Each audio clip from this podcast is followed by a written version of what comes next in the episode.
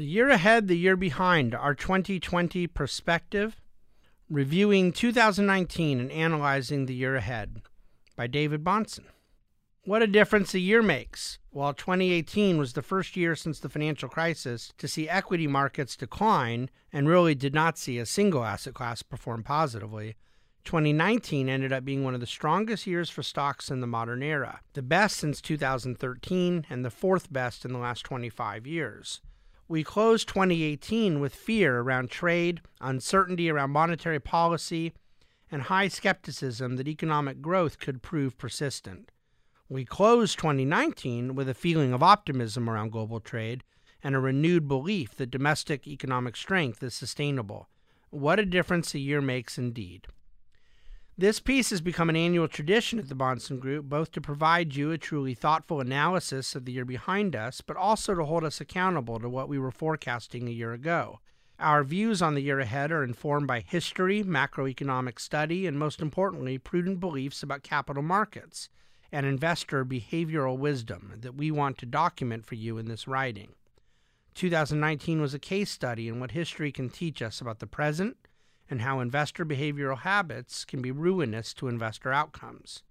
The pessimism of late twenty eighteen should have been an argument for risk on, not the opposite. The rearview mirror impacts sentiment more than it does fundamentals. It perpetually has been so. And the only thing unique about twenty nineteen was how immediate and sudden it was that investors were whipsawed from risk off to risk on. We will walk through the year that was, seeking to highlight the key events that created the most impactful investor outcomes. twenty twenty starts with a burden for investors now becoming a broken record, how to respond to low interest rates, and how to feel about high market levels that many are fearful will reverse. Our burden is to acknowledge investor psychology while trying to apply a fact-based wisdom to how we respond. Entire paradigms around trade, credit markets, and even politics are different as we enter twenty twenty than when we entered twenty nineteen. And we probably should not forget, how could we, twenty twenty is an election year too. So let's be grateful for what twenty twenty represented in investment markets and enter twenty twenty with prudence, poise, and promise. It is to that end that we work. twenty nineteen in review, performance summary across markets. The U S equity market, as measured by the Dow Jones Industrial Average, was up twenty-two point three percent in two thousand nineteen. This isn't quite the fifty-four percent return of nineteen thirty-three in the middle of the Great Depression, or the fifty-three percent return of nineteen fifty-four. That nineteen fifty-one through nineteen sixty-six bull market was one for the ages. But it was an extraordinary year for blue chips, made even better when the universe of stocks is expanded. The S and P five hundred was up twenty-eight point nine percent in two thousand nineteen, just a tad below its twenty-nine point six percent of two thousand thirteen and above its huge returns of two thousand three and two thousand nine, plus twenty-six percent and plus twenty-three percent respectively. The robust equity market performance of two thousand nineteen came after a six percent decline in stocks in two thousand eighteen. To help contextualize two thousand nineteen performance, stocks are presently just ten percent higher than they were from the high level of two thousand eighteen. The market suffered only two negative months in all of two thousand nineteen, an abnormal feat that should not be viewed as a new normal. In fact, the worst drawdown of the year, from peak level to trough, was just seven percent, not quite the two point nine percent max drawdown of two thousand seventeen, but certainly well below the fourteen percent average drawdown of the last forty years. Every sector in the U S stock market ended the year positively, with technology growing forty-nine percent, led by semiconductors and hardware of all things, and telecom and media advancing thirty-one percent. Financials were up twenty-nine percent, a standout surprise, as so many wrongly predicted that declining interest rates would hurt their performance. Indeed, many of the mega bank stocks advanced over forty percent on the year. The worst-performing sector, energy, still managed an eight percent gain, and healthcare, last year's leader, was the second worst at up nineteen percent. Small-cap stocks, as measured by the Russell two thousand Index, were up twenty-three point seven percent, slightly above the Dow but below the S and P five hundred, unique in that a tremendous risk-on rally like we saw in two thousand nineteen often comes with higher risk market groups like small cap outperforming. Around the world, the Nikkei in Japan delivered an eighteen percent return, and the M S C I European Union Index delivered a nineteen point six percent return. Both market indices were up nicely, but below American markets. The United Kingdom saw its stock market advance twelve percent, despite year-long uncertainty around the outcome of Brexit. The M S C I Emerging Markets Index advanced fifteen point six percent, something we address more extensively later. Gold advanced eighteen percent on the year, with nearly all of that return coming between May and August. Commodities, as measured by the C R B Index, advanced nine point four percent. Here we have a chart of the stock market performance in two thousand nineteen showing the annual returns for the S and P five hundred, Dow Jones, and the NASDAQ. The dollar spent most of two thousand nineteen climbing, hurting U S multinationals, but much of that impact was softened in the fourth quarter. On the year, the dollar still advanced against the euro, but was relatively flat against the yen. It advanced against the yuan, but had mixed results against most emerging currencies. Markets began twenty nineteen with a massive rally in January, responding to Fed Chair Jay Powell saying the central bank would be patient with interest rate policy, a stark reversal from his rhetoric of just one month earlier. Markets screamed higher, and the rally continued throughout the first quarter as earnings results easily surpassed their negative expectations. In April, the markets laughed off the Mueller report and took confidence in seemingly positive trade talks with China, as the S and P five hundred advanced nineteen percent in just the first four months of the year. The month of May saw the most significant decline of the year, as not only did China trade talks stall, but at the very end of the month, President Trump tweeted his willingness to launch a dramatic trade war with Mexico. That threat lasted less than a week. Markets declined six point five percent on the month, but by June it made all of that up and then some. Markets moved higher in July, but then in August, the second and final real bout of volatility on the year surfaced, this time as tensions with China hit their peak. Threats of a currency war were thrown around, and ultimately both sides were forced to better evaluate what their real leverage points were and weren't. Talks moved in September to the idea of a phase one trade deal, ceasefire, and markets rebounded yet again.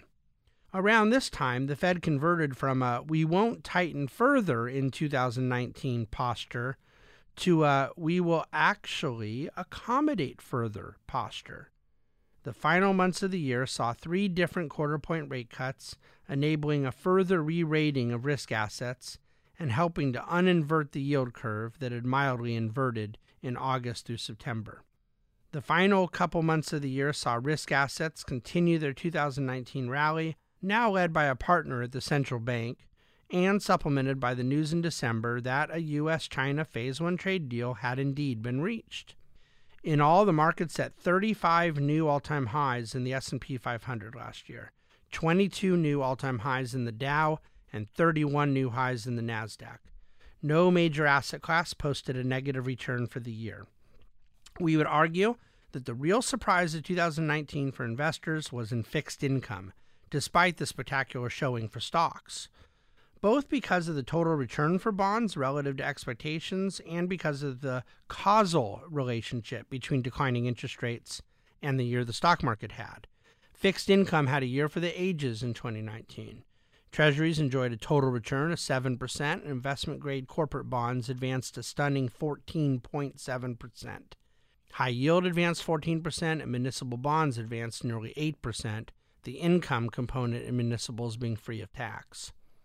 Bond returns did not favor credit over duration or vice versa, but rather rewarded both. The more credit and the more duration, the better. The opposite view on both fronts most bond investors had a year ago. We have a chart of the Treasury yield curve showing the shape of the U S Treasury curve last year versus today. Story number one in our twenty nineteen review is the Fed. There has not been a two-year stint in economic history where the Fed had such a profound impact on markets, with one year being so far to one end of the spectrum and the next year being so far to the other end.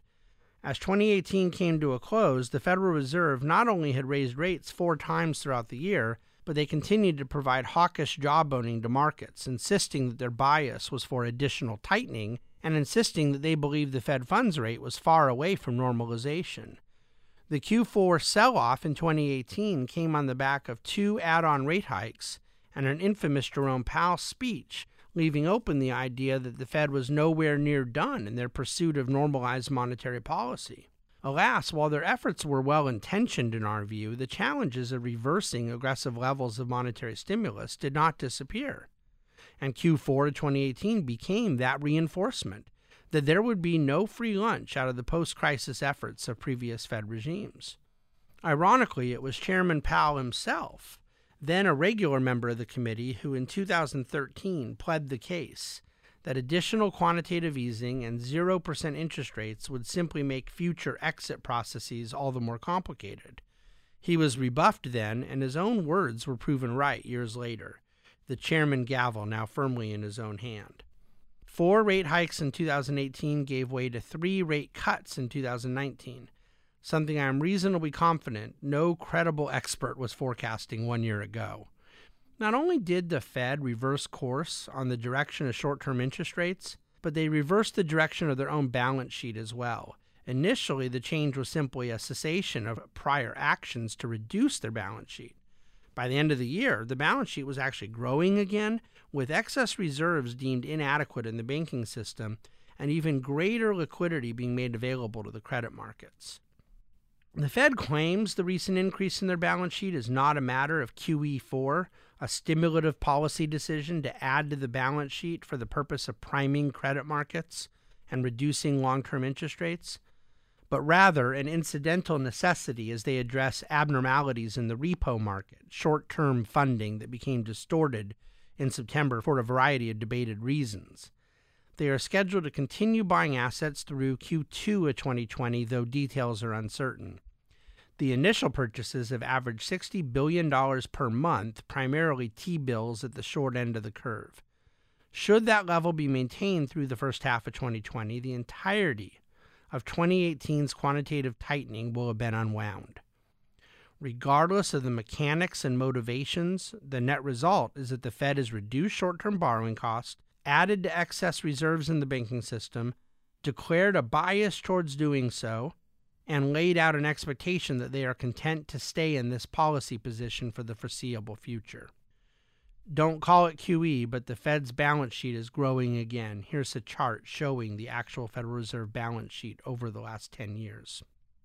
History says it may be a while before they increase rates. The time between a first Fed rate cut and the next hike has averaged five hundred seventy-one days over the last forty years, but with a high dispersion of results within that time frame.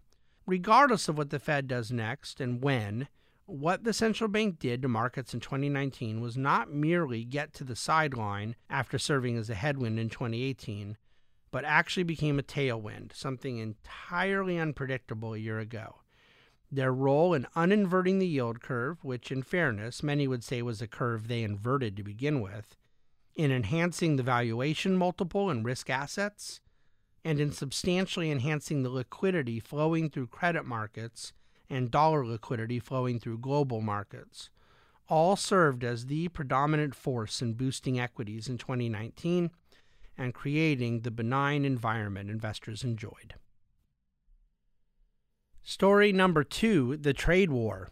We entered twenty nineteen knowing that the trade war launched in twenty eighteen was continuing to linger, with both the possibility of escalation on the table and the possibility of improvement. Because the market had priced in significant tensions but not a worst-case outcome, we entered the year with scenarios for both market improvement and market worsening around the trade war, depending on which direction U S China relations went. The market had a couple periods of elevated volatility in twenty nineteen in direct response to fear that tariffs were escalating, but the market spent the vast majority of the year in a positive state, either around hopes that things were de-escalating or reacting to actual news of de-escalation. Though China got all of the attention in twenty nineteen, the widely debated U S M C A trade deal, so-called NAFTA two point oh, was a significant development as well, primarily for what it helped avoid disruption in trade with our North American neighbors. The bill awaits Senate passage, but has sailed through the House and may very well represent the only bipartisan legislation to get done in President Trump's first term. In Q four of two thousand eighteen, markets feared trade tensions elevating to a full-blown global trade war, and a Federal Reserve tightening monetary policy to a point of squeezing liquidity out of financial markets. We close twenty nineteen with investors ecstatic that tariffs are de-escalating, with optimism that further trade tension relief is still to come, and with a monetary landscape that bears no resemblance to what we were experiencing one year ago. Our twenty nineteen forecast revisited. A, it's all about corporate credit. I do not know how we could have picked something more accurate or more obvious than this. The fourth quarter of twenty eighteen saw significant widening in corporate credit spreads, both investment grade and high yield, as the Fed tightened to a point of liquidity suffocation and the free flow of dollar liquidity in generous credit markets came under threat. Markets declined under such conditions, and the Fed determined it had gone too far. A better way to put it would be that they had previously accommodated too much, but I digress. The chart below shows non-financial corporate debt and its significant move higher in the last couple years as a percentage of the total economy. Government debt has done nothing but increase since the financial crisis, we knew that, and household debt as a percentage of the economy has steadily but significantly declined, an underrated cause for optimism. But the pickup in corporate debt levels, both in absolute terms and as a percentage of G D P, is why this subject matters so much. We have a chart of debt outstanding by sector, a percentage of G D P, with non-financial corporate debt, federal government debt, and household debt, showing clearly rising corporate debt and especially rising government debt, but declining household debt. We also have a chart of the size of corporate debt, particularly that which is one rung above junk credit, has never been greater. Our thesis was and is that the economy is more levered to corporate credit than investors realize, and how corporate credit would be preserved in twenty nineteen would have everything to do with investor outcomes for the year. Our exact words a year ago, quote, "twenty nineteen's performance in risk assets will largely come down to whether or not the Federal Reserve affects a soft landing in the corporate economy as they navigate their monetary path. Our forecast is that they will be on the brakes for all of twenty nineteen, allowing time for credit conditions to absorb this new post-post-crisis paradigm, and that sectors most negatively impacted by the Fed tightening in twenty eighteen will be the areas most likely to benefit from this pause in twenty nineteen. If anything, our view of a year ago now looks understated. B, CapEx and economic strength. The tax reform bill of twenty seventeen provided the biggest boost to capital expenditures our economy had seen in a long, long time. Companies could now fully expense CapEx in the year of expenditure, and the repatriation of foreign profits provided further stimulative effect. Productivity growth has lagged since the financial crisis, and a sustainable, robust reversion to trendline G D P growth will require the enhanced productivity that comes from enhanced business investment. Indeed, the plan was working just fine until the trade war began. Suddenly, uncertainty from the trade war led to declining business confidence, which logically led to declining business investment. Capital spending grew by eleven point eight percent in two thousand eighteen, the first year post-tax reform. It grew by just two point four percent in twenty nineteen, the first year post-trade war. While significant political, technology, and national security interests drove the administration's confrontation with China, the underlying intentions could not negate the collateral damage to U S manufacturing, industrial production, and business investment. Enough confidence exists right now in the stand-down of a U S China trade war, and enough stimulus exists in highly lubricated credit markets and cost of capital that twenty nineteen risk asset performance was unaffected by the decline of business investment evidenced throughout the economy. Much of twenty twenty and beyond in the economy and the market will come down to this. Was twenty nineteen a bottoming in business investment conditions, or was it a harbinger of a prolonged slowdown? Contradictory data exist on both sides of that equation. That capital expenditures would become the dominant theme in twenty nineteen economic conversation was exactly what we forecasted. How this story will end remains to be determined.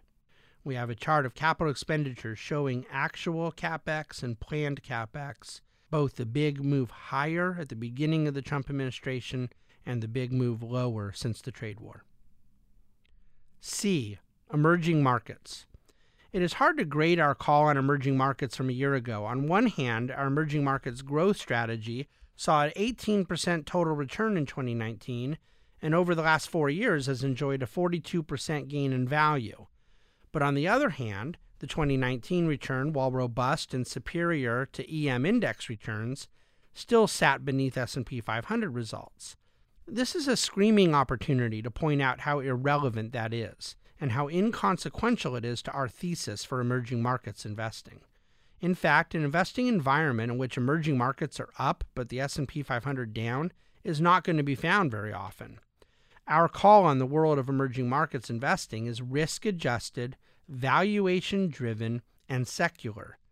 We see demographic advantages in other parts of the world that are unique, and we see growth characteristics that are simply unavailable for purchase in the U S at the price level they can be bought in E M. The relative return of emerging markets compared to the S and P five hundred is not pertinent to us. As it turns out, the market environment made every asset class look good in twenty nineteen. E M participated in that in a meaningful way, and we have more to say about the twenty twenty outlook below. D. Alternatives. Our recommendation for increasing alternatives as a diversifier a year ago may seem regrettable prima facie in a year where traditional asset classes, stocks and bonds, both perform so exceptionally well. However, the context of the theme a year ago is important. I quote, "Certain paradigms do suggest a more fertile environment for alternative managers than others. A period of excessive monetary accommodation increases the likelihood that the tide will lift all boats and makes it more difficult for a hedge fund to stand out. But we find ourselves in a period of monetary uncertainty, of legitimate headwinds versus tailwinds, and of dramatic dislocations in capital markets. Our theme here is partially driven by our confidence and conviction in our own process around manager selection and due diligence, but it also speaks to the environment in which we find ourselves. Beta may be a harder source of return than it has been the last ten years. The reality is that the period of monetary uncertainty lasted about one week in twenty nineteen, the time period it took for Jay Powell's first public address and waving of a white flag on the cause of monetary normalization. So did investors who heeded our advice suffer in twenty nineteen? Not at all. Some alternative strategies, private equity, income real estate, generated double-digit returns themselves, and even lower beta solutions, multi-strat, relative arbitrage, that were meant to reduce portfolio volatility, performed admirably, with significantly less risk along the way. This time, with even greater specificity, alternatives reappear in the twenty twenty themes, but focusing on particularly illiquid approaches, helping to modify investor behavior around volatility, as well as where cash flow generative investments can be found in an alternative structure, private credit, real estate, et cetera.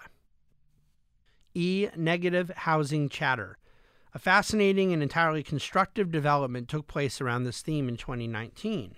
A different outcome was to be found in different parts of the country. Real estate is much healthier when it behaves locally, not nationally. The regionalization of residential real estate was illustrated well in two client dinner events I hosted in the fourth quarter of this year. In early November, I spoke at a client event in Newport Beach, California, and an audience member asked how long I expected the positive environment for coastal real estate to continue. The insinuation in the question was, for right or for wrong, that housing prices were rising and had been a strong seller's market. One week later, I hosted a very similar event with very similar talking points in New York City. A nearly identical question came from an audience member during Q and A, only this time the wording was, "How long will housing go on like this?" I began to give the same answer I had given a week ago when it occurred to me. This person was actually asking the exact opposite question the person from a week earlier had asked. The perception in one market was that prices were firm and rising. The perception in another market, on the opposite side of the country, was that prices were unstable and declining. These events were just seven days apart. The reality is that declining interest rates in twenty nineteen probably did delay a price correction in many parts of the country, but areas that are oversupplied and overpriced certainly saw longer time on market difficulties in selling. A correction in real estate prices is needed from an affordability standpoint, but that means different things to different price tiers of product and in different geographies. F, patience in the energy story. I guess I worded this theme in such a squishy way that I can't beat myself up too badly. On one hand, the bullish energy story most certainly did not play out, despite a twenty-seven percent move higher in oil prices. Certainly the idea that energy stocks would advance eight percent with a twenty-seven percent advance in oil prices seems counterintuitive to many, but it ought not be, based on how many other factors we know impact the performance of the energy complex. This level or divergence is quite unusual historically, but it speaks to the substantial headwind investor sentiment represents here, as well as a variety of technical considerations holding the sector back. So yes, patience is still an operative word here, and our midstream infrastructure case for twenty twenty will have less squishiness than it did in two thousand nineteen. G, déjà vu nineteen ninety-eight and two thousand sixteen. I believe the most astute theme we proclaimed for twenty nineteen was our comparison to conditions in nineteen ninety-eight and twenty sixteen. Markets declined in Q three of nineteen ninety-eight around global pressures and the Fed threw monetary stimulus at the problem. Markets declined in Q three of twenty eighteen around global pressures and the Fed threw monetary stimulus at the problem. Risk assets rallied in the aftermath of both events. In twenty sixteen, the Fed telegraphed significant rate increases coming. They backed down in the face of market volatility, and after the first month of the year, stock markets rallied significantly in the U S and elsewhere. We know how this played out in twenty nineteen.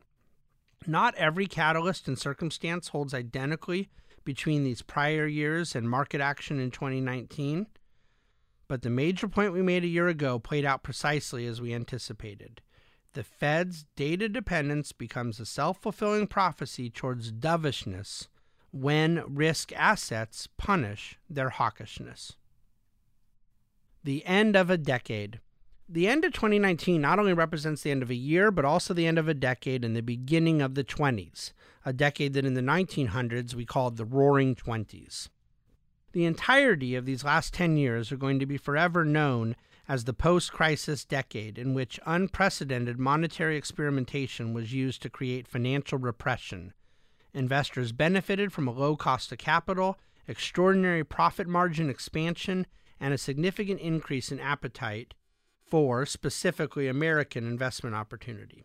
It was not a decade without volatility, domestically and globally, economically and politically. There was no shortage of opportunity to fear, worry, and take ill-advised action.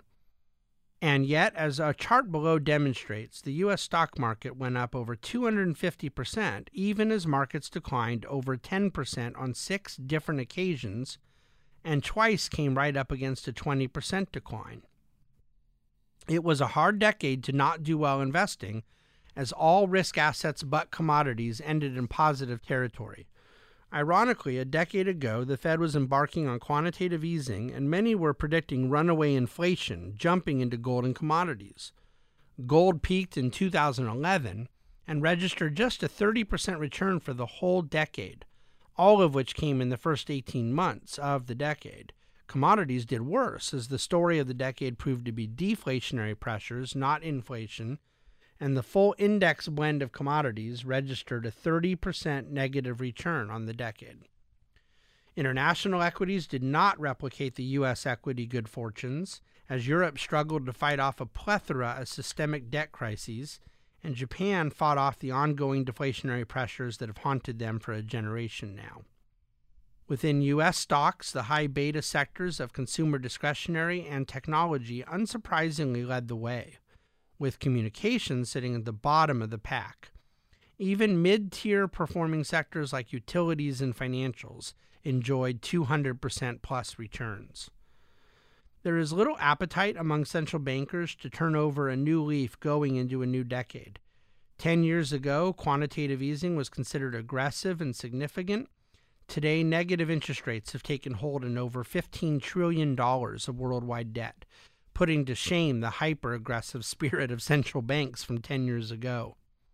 Fully primed money markets have liquidity pumping and have kept prices lower than they otherwise would be, fueling a self-reinforcing deflationary cycle. We have a chart showing the different sector performances of the last ten years. This has not hurt asset prices, obviously, and stock and real estate prices have boomed as expected in such an environment.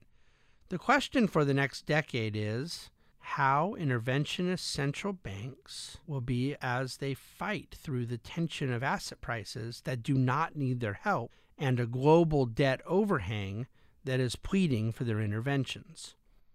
All of the economic commentary in the world about the last decade will not change the most important takeaway of all. Time and time again, investors who attempted to react to news events or market gyrations were severely punished for doing so. Investors who maintained a thoughtful asset allocation strategy were rewarded. U S equities shined as superb corporate operators did what they do best, generate profits, the mother's milk of investing. We have another chart reflecting the ten-year performance of various broad asset classes. two thousand twenty themes. Theme number one, earnings will matter. Theme number two, quality will matter. Theme number three, trade war volatility may not be over. Theme number four, emerging markets again. Theme number five, love me some illiquidity.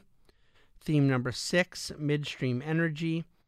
Theme number seven, economy better, markets worse. Theme number eight, the year in politics. Theme number one, have earnings will prosper. The better way to have worded the title here would be have earnings growth surprises will prosper. Earnings growth in the S and P for twenty twenty is expected to be nine point six percent as a consensus average, a robust and above-average earnings growth rate that leaves the market vulnerable if it fails to materialize. Full-year earnings appear to be one hundred sixty-three dollars a share in twenty nineteen, and current projections for twenty twenty are one hundred seventy-nine dollars. One could and should argue that much of twenty nineteen's market performance was a forward-looking pricing of expected twenty twenty earnings growth. Indeed, the market did not go up over twenty-eight percent in two thousand nineteen because of last year's zero point three percent earnings growth. We have a chart that may help to unpack the discounting nature of markets. Ever and forever, they are pricing in today what they believe about tomorrow. In twenty sixteen, earnings grew less than one percent, yet markets were up over ten percent. However, in twenty seventeen, that pricing was vindicated as earnings grew over eleven percent. In twenty eighteen, earnings were up a stunning twenty percent, yet markets were down on the year. Again, though, in the opposite direction, markets were vindicated for their twenty eighteen discounting as twenty nineteen saw flattish earnings growth. The strong performance of twenty nineteen largely points to what markets, for right or for wrong, expect in earnings in twenty twenty. Now, I am skipping half of what sets market prices in the present tense in this analysis, and that needs to be addressed. Yes, markets are pricing in today what they believe about earnings in the future, but markets also do that with what is a fluctuating multiple, the price-to-earnings ratio applied to that fallible expectation of earnings. The multiple is a sort of price discovery catch-all that factors in interest rates, global conditions, expectations about macroeconomics and geopolitics, and comparative investment opportunities. It is the mathematical conclusion that comes from the question, what are we willing to pay for the future earnings we believe are going to materialize? Throughout history, markets go up and down based on A, actual earnings, B, projected earnings, and C, the multiple applied to both A and B. It is this last one, C, that is by far the hardest to predict, and it is the last one, C, that most investors have implicitly built their investment policy around. We find multiple forecasting to be the errand of a fool. And we have a chart showing the S and P five hundred earnings and revenue growth from twenty fourteen to twenty twenty. In twenty sixteen, the multiple began to rise when it became evident to investors that the Fed was not going to tighten monetary policy as much as feared, and that China was not going to tip over the global economy. In twenty seventeen, the market benefited from both earnings growth and multiple expansion, as the promise of corporate tax reform lingered and the reality of deregulation trickled through the economy. In twenty eighteen, the multiple declined despite robust earnings growth due to the trade war and Fed tightening. A good way to understand the last five or six years in markets is this. twenty fourteen, market barely up, earnings up a bit, multiple flat. twenty fifteen, market barely up, earnings down, multiple flat. twenty sixteen, market up, earnings flat, multiple up. twenty seventeen, market up a lot, earnings up a lot, multiple up a lot. twenty eighteen, market down, earnings up a lot, multiple down. twenty nineteen, market up a lot, earnings flat, multiple up a lot. It would seem to us prudent to forecast a base case for twenty twenty in which markets are up modestly, with earnings up a lot and the multiple flattish or thereabouts. So how can an investor create a superior result to that of the overall market if earnings growth will be the primary driver? Obviously, to focus on those areas where earnings growth is expected to be most robust and yet is presently least priced for such. Is that easy to do? Of course not. But it is still how one can achieve the better mathematical result. We will be highly selective in twenty twenty, which brings us to theme number two, return to quality. Value, growth, and nineteen ninety-eight to two thousand. It was the colossal failure of a significant number of overhyped, overvalued, overstretched I P O stories in twenty nineteen that has given me the greatest confidence that twenty nineteen would not be a nineteen ninety-nine, meaning twenty twenty would not be a two thousand. Whereas the tech bubble burst of two thousand was immediately followed by a real estate bubble burst a few years later, investors have now mostly rejected the silly valuations of so-called unicorn companies, and in one high-profile combustion, simply refused to participate in bringing a well-known office landlord to market. Human nature did not entirely improve, and there still exists an insatiable appetite for easy money from a gullible investing public. But investors are at least requiring some form of minimal criteria before they massively overpay for a stock these days. The so-called FANG stocks may command insane market multiples, but they are hyper-successful, established, and profitable companies, even if their valuations are too rich for us. We believe that the long, overdone discussion of value outperforming growth is here, even as we reject those labels as unhelpful and overly simplistic. A value company without earnings growth is unattractive, but a growth company with excessive valuation has been attractive for some time. That paradigm is changing, and in our view represents a deep opportunity in the dividend growth names of the market, where balance sheets are more stable, cash flows more repeatable, and business models more dependable. Rather than focus on growth and value, we are focused on quality and believe it is the logical solution for an investor concerned about the run the market has had, yet prudently desirous of continued exposure to beneficial returns. Theme number three, is the trade war really on hold? The phase one deal with China, scheduled to be signed in January, is an undeniable good for the dual objectives of calming global markets. They have rallied substantially around the news, and making headway for the policy goals the Trump administration had with China. The Phase one deal is not comprehensive, and it is not the finish line, but it is an absolute policy victory and positive for markets. However, as much as it pains us to say it, we do not necessarily agree with the consensus view that all trade tensions will now be sidelined for the twenty twenty calendar year. The logic behind such an expectation is reasonable enough that the Phase one deal has left things in a good, non-escalated place, and that the Trump administration wants things quiet and calm throughout the election year. Our problem with this view is that it is too logical. The milieu of policy objectives, campaign thinking, and general personalities involved do not seem to lend themselves to that which is perfectly logical. Some degree of trade war flip-flopping deserves at least some consideration as a twenty twenty risk, and we think it is more likely than not. This does not necessarily mean a full-blown reignition of trade war tensions with China, but we certainly can see scenarios whereby threats, rhetoric, and yes, tweets escalate volatility around various trade possibilities. But this is the higher conviction forecast we have around twenty twenty trade tensions, that with all the focus on China, too many are ignoring the possibility of enhanced confrontation with Europe. The president is unlikely to see elevated rhetoric against Europe as risky for him politically, certainly not with his base. And he has plenty of economic leverage, as few could deny the U S economy is on stronger footing than Europe. It is questionable how many trade terms are actually in need of renegotiation with European trading partners, but the fact of the matter is that this risk seems to be totally ignored by investors right now, and we believe that is a glaring omission that ought not be made. Theme number four, emerging markets. As addressed earlier in this paper, emerging markets were a key theme in twenty nineteen as well. The reason for emerging markets is a relatively attractive growth investment space in both twenty nineteen and now twenty twenty is multifaceted. Growth valuations in the United States have gotten stretched, whereas the same cannot be said for many high-growth companies in emerging countries.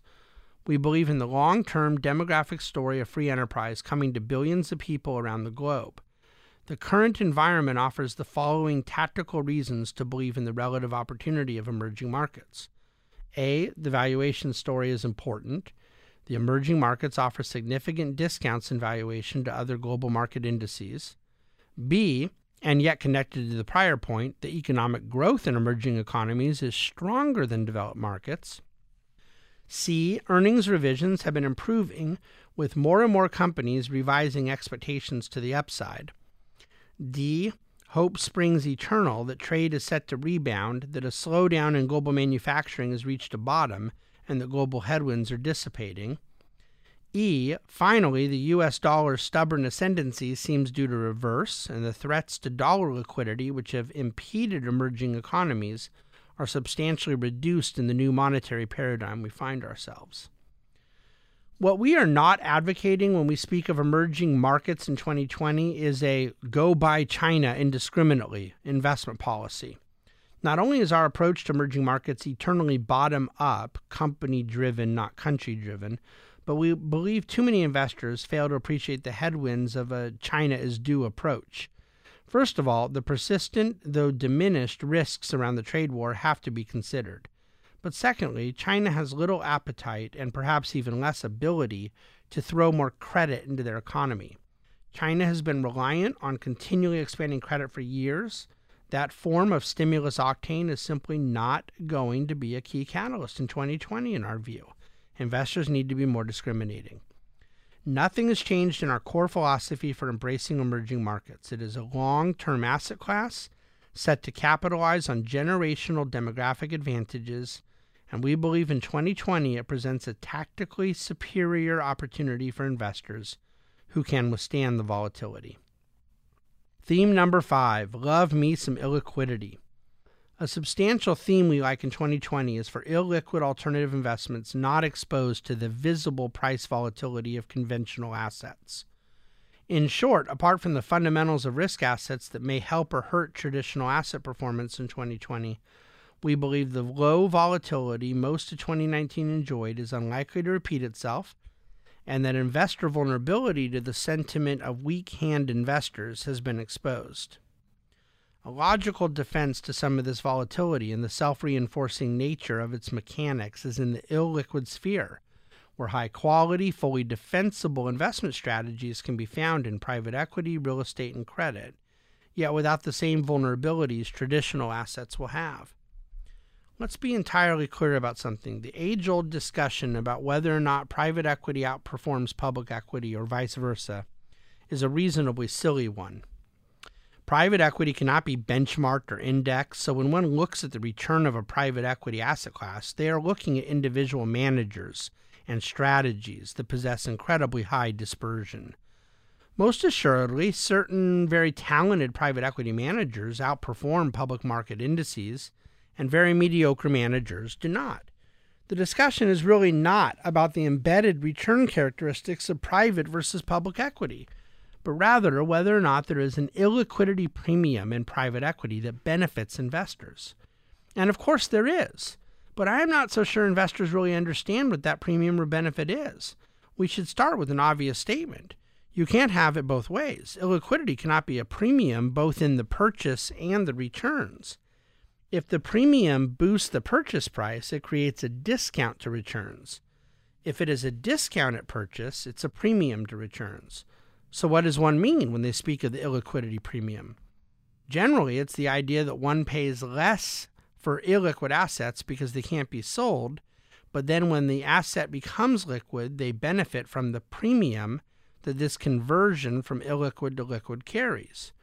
And on paper, buying something illiquid for eight times earnings and selling it liquid at sixteen times obviously bears this notion out. But recent developments make quite clear that the delta in illiquid versus liquid equity market valuations has dissipated. In fact, some now argue investors are paying up for illiquidity, a concept that strikes any rational person as quite bizarre until they understand this one reality of investor behavior. Illiquidity often enables investors to tune out their worst behavioral instincts. It feeds a self-deception about asset pricing, which in turn creates a positive feedback loop where investors persevere through challenging times because the pricing enables them to see it less and therefore feel it less.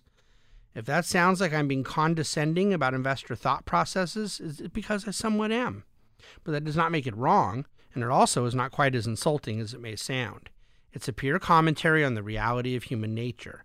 Investors do not crave safety as much as they crave the illusion of safety. And in achieving some illusion of safety, the silly idea that private equity does not have price volatility just because you do not see the prices, investors actually benefit materially. Material benefit from illiquidity costs money. And in that sense, it is entirely sensible to believe that paying up for illiquidity makes sense.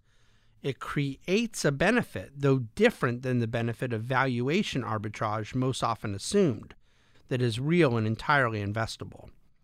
A return premium will still be needed by long-term investors in twenty twenty and beyond, and where liquidity and current income do not need to be priorities, we believe various illiquid asset classes, private equity, direct lending, real estate, et cetera, will serve as a source of returns with an ability to hide from the realities of volatility and risk. This will both A, help investors participating in the mental exercise, and B, draw investors in, desirous of the same, which then reinforces the self-fulfilling prophecy. What can go wrong?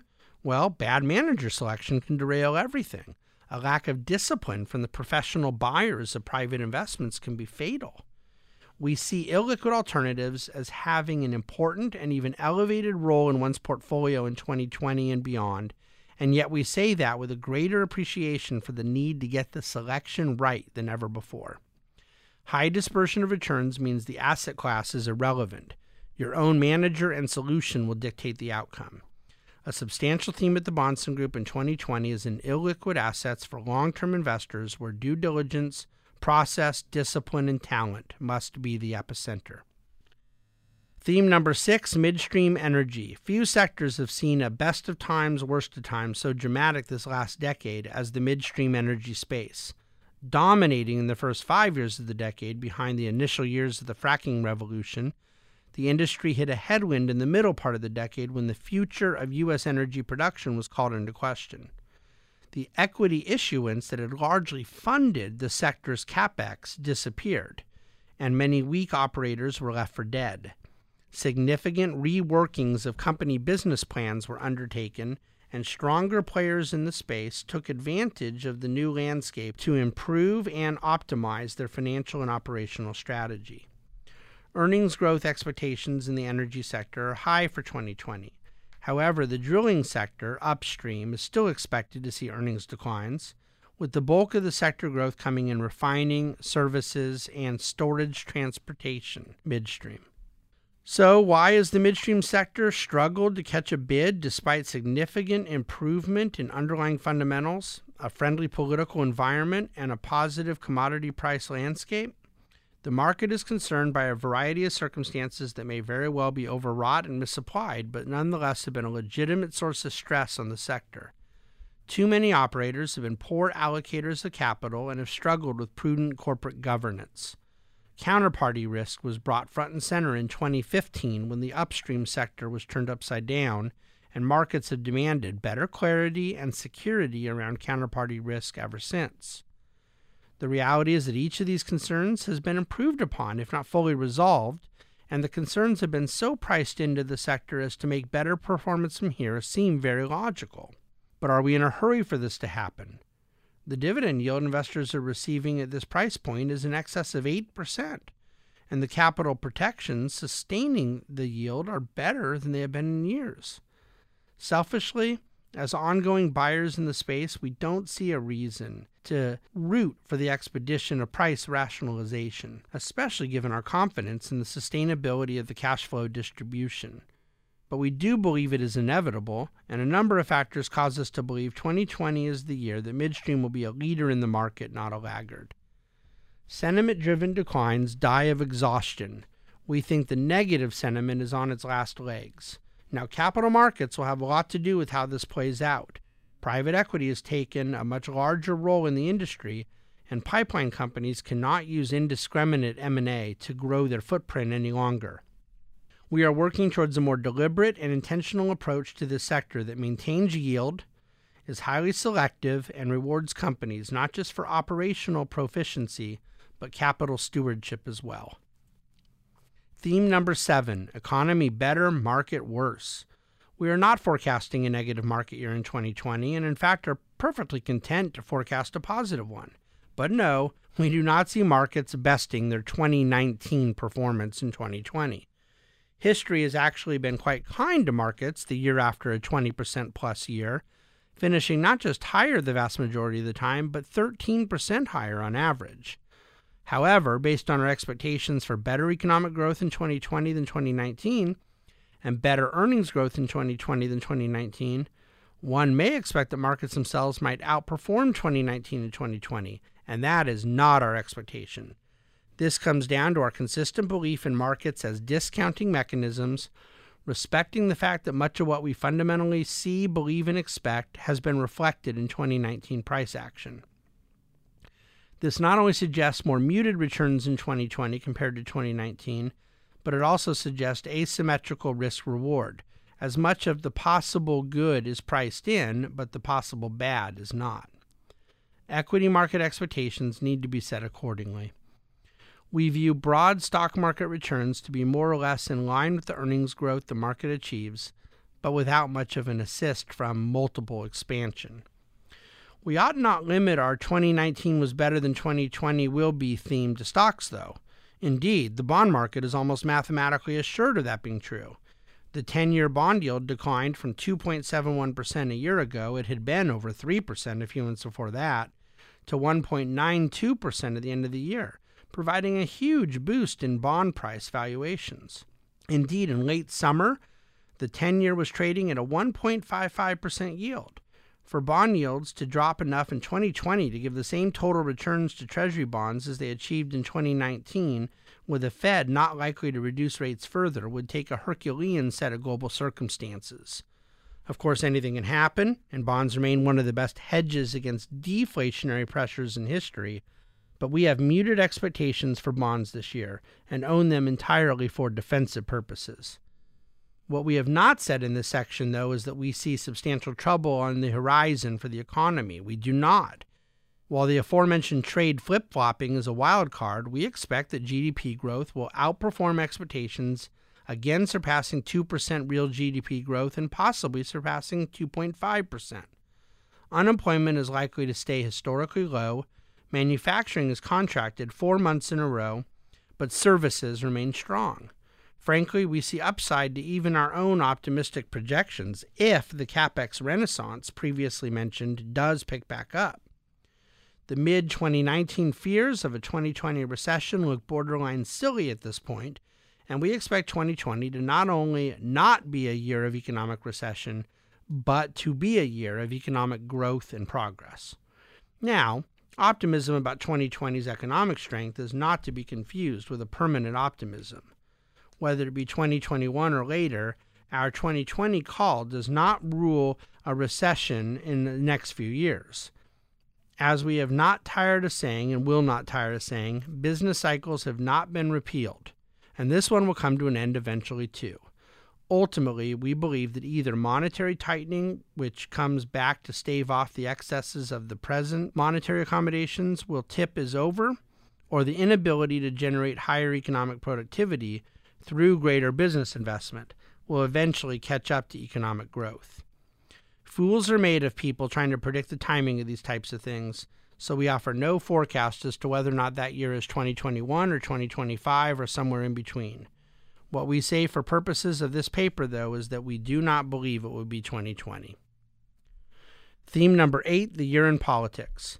History has said that the third year of a presidential term is generally the best performing year for stocks, up sixteen point one percent on average since nineteen forty-eight, though the fourth year has generally been quite positive as well. In fact, in a year where a president is running for re-election versus an open presidential election featuring two non-incumbents, the market average has been nearly double its normal fourth-year average. That said, these historical factoids offer no actionable intelligence and are chock full of outlier data that skews averages over time. We have no predictive information to help decipher what political ramifications will mean for twenty twenty. We only know that twenty twenty is likely to be a year where investment markets are impacted by politics, namely the election results. We know this as we enter twenty twenty. Voters view the economy as doing very well, and it's extremely rare for an incumbent president to be voted out of office when the economy is doing this well. We have a chart of how would you rate the economic conditions today, showing seventy-six percent identifying it as very or somewhat good, only twenty-two percent identifying it as very or somewhat bad. Of course, these are not normal times, and investors would be as unwise as political pundits in trying to forecast the twenty twenty election by conventional standards.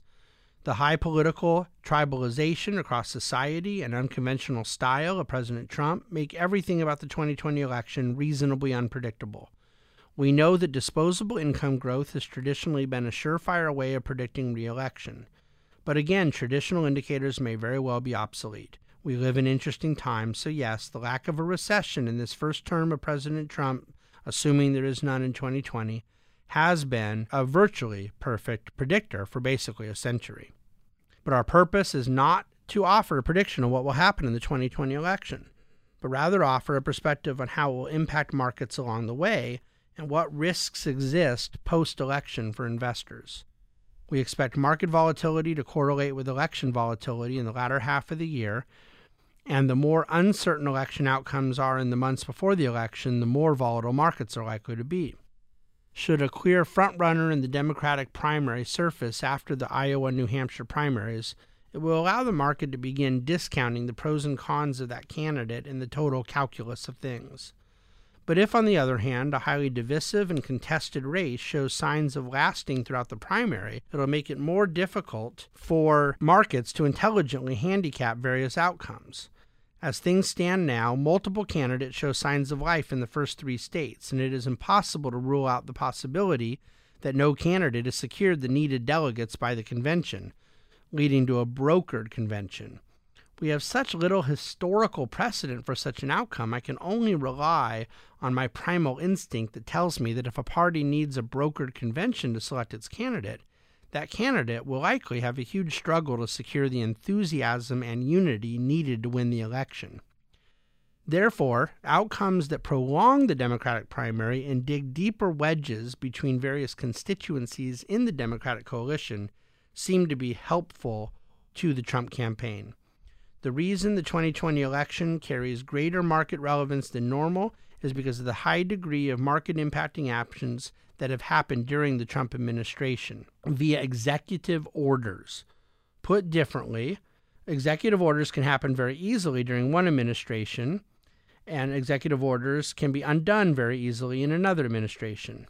While tax reform and U S M C A came about via legislation, a significant amount of pro-market activity since two thousand sixteen can be undone without legislation. Furthermore, the normal political resistance towards aggressive use of executive orders has declined substantially on a bipartisan basis over the last decade. Both Presidents Obama and Trump have been heavy users of executive action to implement policy, which leaves future opposition parties with a weak hand at stopping future president from doing the same. We have a chart of real per capita disposable income growth and the president's re-election share of a two-party vote. And we also have a chart of recession, president by president, race by race, going back the last hundred years. What are the market-impacting powers that a future president has without relying on Congress? Consider the following, and this list is by no means exhaustive. Financial regulations, from executive compensation to bank capital standards to consumer protections, they're under significant influence of the president. Oil and gas drilling on federal land, approval for pipelines and terminals, stock buybacks, as the president can easily influence regulation, making buybacks less attractive or harder to administer, renewable fuel standards, and a slew of environmental regulations. Stricter merger approvals. Both the Department of Justice and Department of State have significant say in corporate mergers these days, both part of the executive branch of government. Control of the National Labor Relations Board, efforts to increase union participation, student loan policies under the purview of the Department of Education, antitrust enforcement, huge ramifications for big tech, trade and tariff policy, net neutrality. Evaluating what the market impact would be from the most significant of policy proposals requires an understanding of the composition of the House and Senate, and it will be a very tall order for the Democrats to assert a majority rule in the Senate. But not so with the above categories and more. Investors may believe their biggest concerns are around such large issues as Medicare for All and the Green New Deal, but markets are not afraid of either of those extraordinarily intrusive policy proposals because markets see no path to their legislative viability, regardless of who occupies the White House. But markets will care about smaller issues with less obvious impact where the executive powers of the president can create effect. The various policy proposals of candidates Biden, Warren, Buttigieg, and Sanders might all seem quite different from one another in those areas that require legislative action. And certainly some candidates offer a different tone and rhetoric on markets and free enterprise than other candidates do. But fundamentally, the biggest reason investors will not decipher significant differences amongst any of the candidates is that the daylight between them is minimized immensely when one only evaluates the portion of their policy portfolio that falls within executive domain. The first several months of the year will be telling in terms of what kind of primary it is going to be for the Democrats. The second half of the year will likely create a more intensified focus on the election as a market-sensitive event. Forecasts and predictions are challenging given the unorthodoxy of the moment. Humility is in order. Conclusion. We enter twenty twenty excited for what the year holds. We are cognizant of the two concerns most often uttered by investors. One, how to get more income, and two, how to be protected after such a positive period of performance. And we believe, perhaps self-servingly, that our obsessive investment philosophy at the Bahnsen Group is tailor-made for these two questions. We seek an inherently superior defensiveness in our portfolio characteristics, and we strive for growing portfolio income forever and ever. Indeed, we seek that growing portfolio income not merely for the increased cash flow itself, but because of what that characteristic represents to the quality and durability of a holistic portfolio. We expect there to be periods of light volatility in twenty twenty, much like most of twenty nineteen was, but we do believe the overall volatility of twenty twenty is likely to be higher this year, particularly in the back half of the year. That said, the liquidity environment in the global economy, loose and ample, and the likelihood of a muddle-through economy globally versus outright recession suggests that investors will be modestly rewarded for risk-taking in twenty twenty. Greater awareness of risk is warranted, and moderated expectations for returns are a must. But we would advocate persistence and status quo with risk asset allocation to one's portfolio. Ironically, one of the more bearish things we are watching for is a melt-up in stocks, a sort of euphoric blow-off top where things get way ahead of reality. In that sense, investors may very well like it as it happens, but will likely not enjoy what follows, which historically is a meaningful correction in response. We have not yet seen such a melt-up, and in fact have continued to be amazed at the lack of retail investor belief in this bull market. From a contrarian perspective, that's a good thing, but should subdued participation give way to irrational exuberance, we may alter our posture. We have believed in the secular deflation, disinflation story for some time, and continue to believe that excessive global government debt has assured that to be the secular economic habitat for many years to come. But it must be said, nothing about a secular deflation thesis means that there cannot be periods of cyclical inflation. There can be, and there likely will be.